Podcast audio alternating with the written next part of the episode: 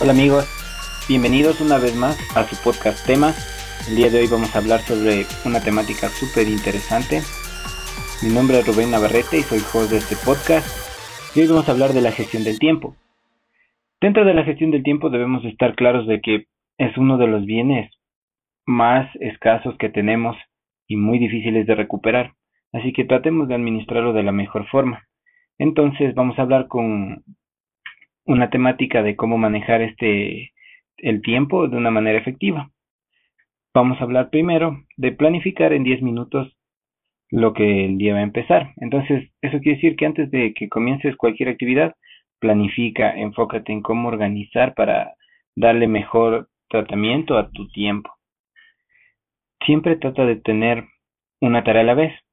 El multitarea no es tan efectivo y cada vez es más probado. Eh, hay una teoría del trabajo profundo que dice que mientras más tiempo le dediques a un solo trabajo a profundidad va a ser más efectivo a que te estés dedicando a muchas tareas. Así que enfócate en realizar una tarea a la vez para poder avanzar a la siguiente. Escribe tus objetivos a largo plazo, cada año, cada mes, cada semana, cada día, cada hora. Planifica lo que quieres cumplir, porque eso te va a dar una tasa de efectividad mucho más alta.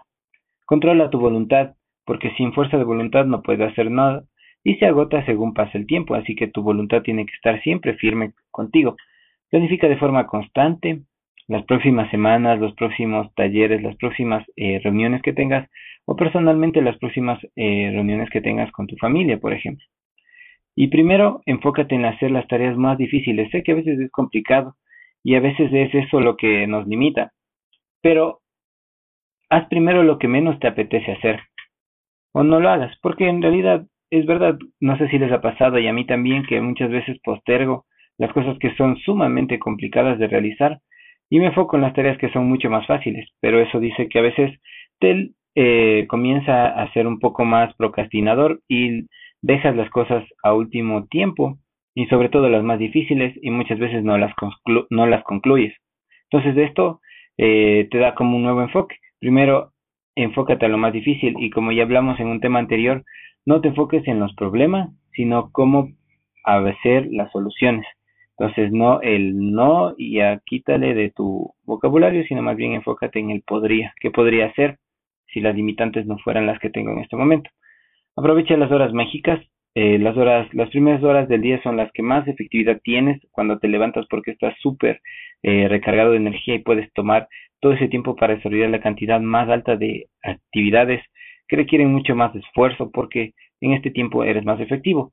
Depende de la capacidad que tengas para adaptarte al tiempo, ¿no? Hay gente que es mucho más efectiva en la noche que en la mañana, pero dice que eh, un estudio científico que las tres primeras horas cuando te levantas después de un buen descanso son las más efectivas. Entonces en ese tiempo puedes tú desarrollar súper buenas estrategias para administrar tu tiempo de mejor manera, desarrollar tareas de una manera efectiva y concentrarte en cumplirlas.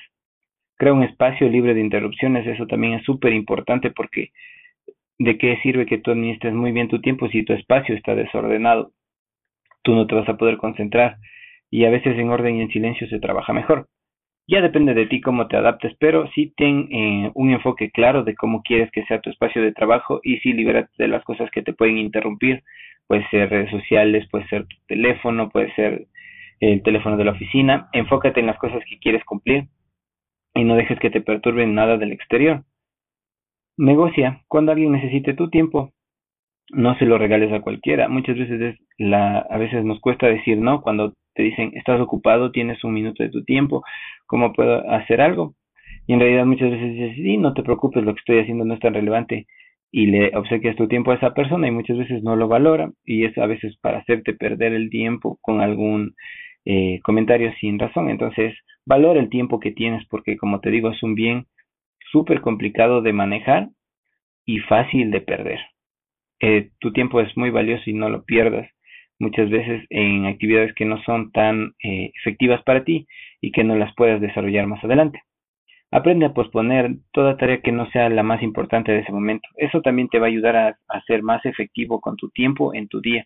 Si tienes tareas programadas y tú ves que un montón de esas tareas no son tan primordiales, postérgalas para que las desarrolles primero las que son de suma urgencia y las que, sobre todo las que se te hagan súper difíciles de desarrollar, porque eso te va a dar una mejor perspectiva de cómo manejar y administrar tu tiempo y tener una relación efectiva contigo mismo. Tienes que manejar tu tiempo efectivo en tu oficina, en tu negocio, en tu empresa, en tus estudios, con tu pareja, con tu familia, tiempo de ocio también. Entonces tú tienes que planificar de una manera correcta y como te dije, las tres primeras horas luego de levantarte son unas de las horas más efectivas. Ahí puedes planificar, organizar, estructurarte porque estás súper lleno de energía y estás súper enfocado en lo que quieres hacer y tu cuerpo está también eh, en una sintonía contigo. Entonces puedes aprovechar eso para no dejar que tu tiempo se desperdicie.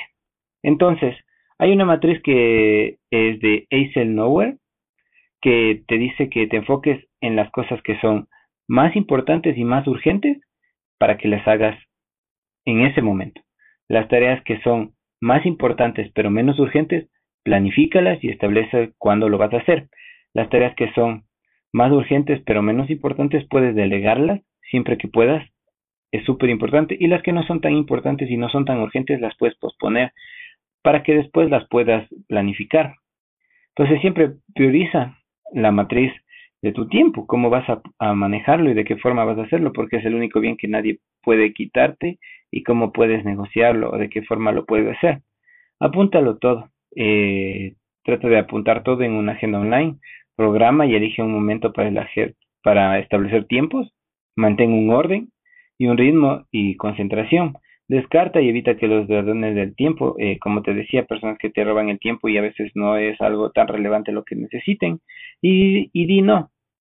Eh, no intentes abarcarlo todo porque te desbordarás.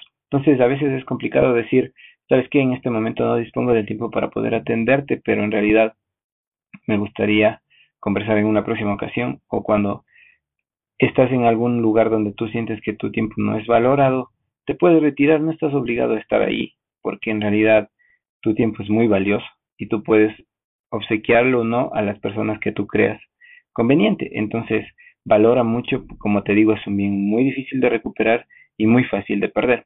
Entonces, administralo de una manera efectiva para que puedas salir adelante en tus proyectos y tus propósitos, sean personales, profesionales, educativos o inclusive con tu pareja. Si tú manejas mejor tu tiempo, tú vas a darte cuenta de qué forma puede ser más efectivo. Y eso sería todo por el podcast de hoy, amigos. Gracias por habernos escuchado. Recuerden que este podcast es auspiciado por la agencia de marketing NES Marketing Digital y el libro Océano del Marketing Digital que está próximo a salir.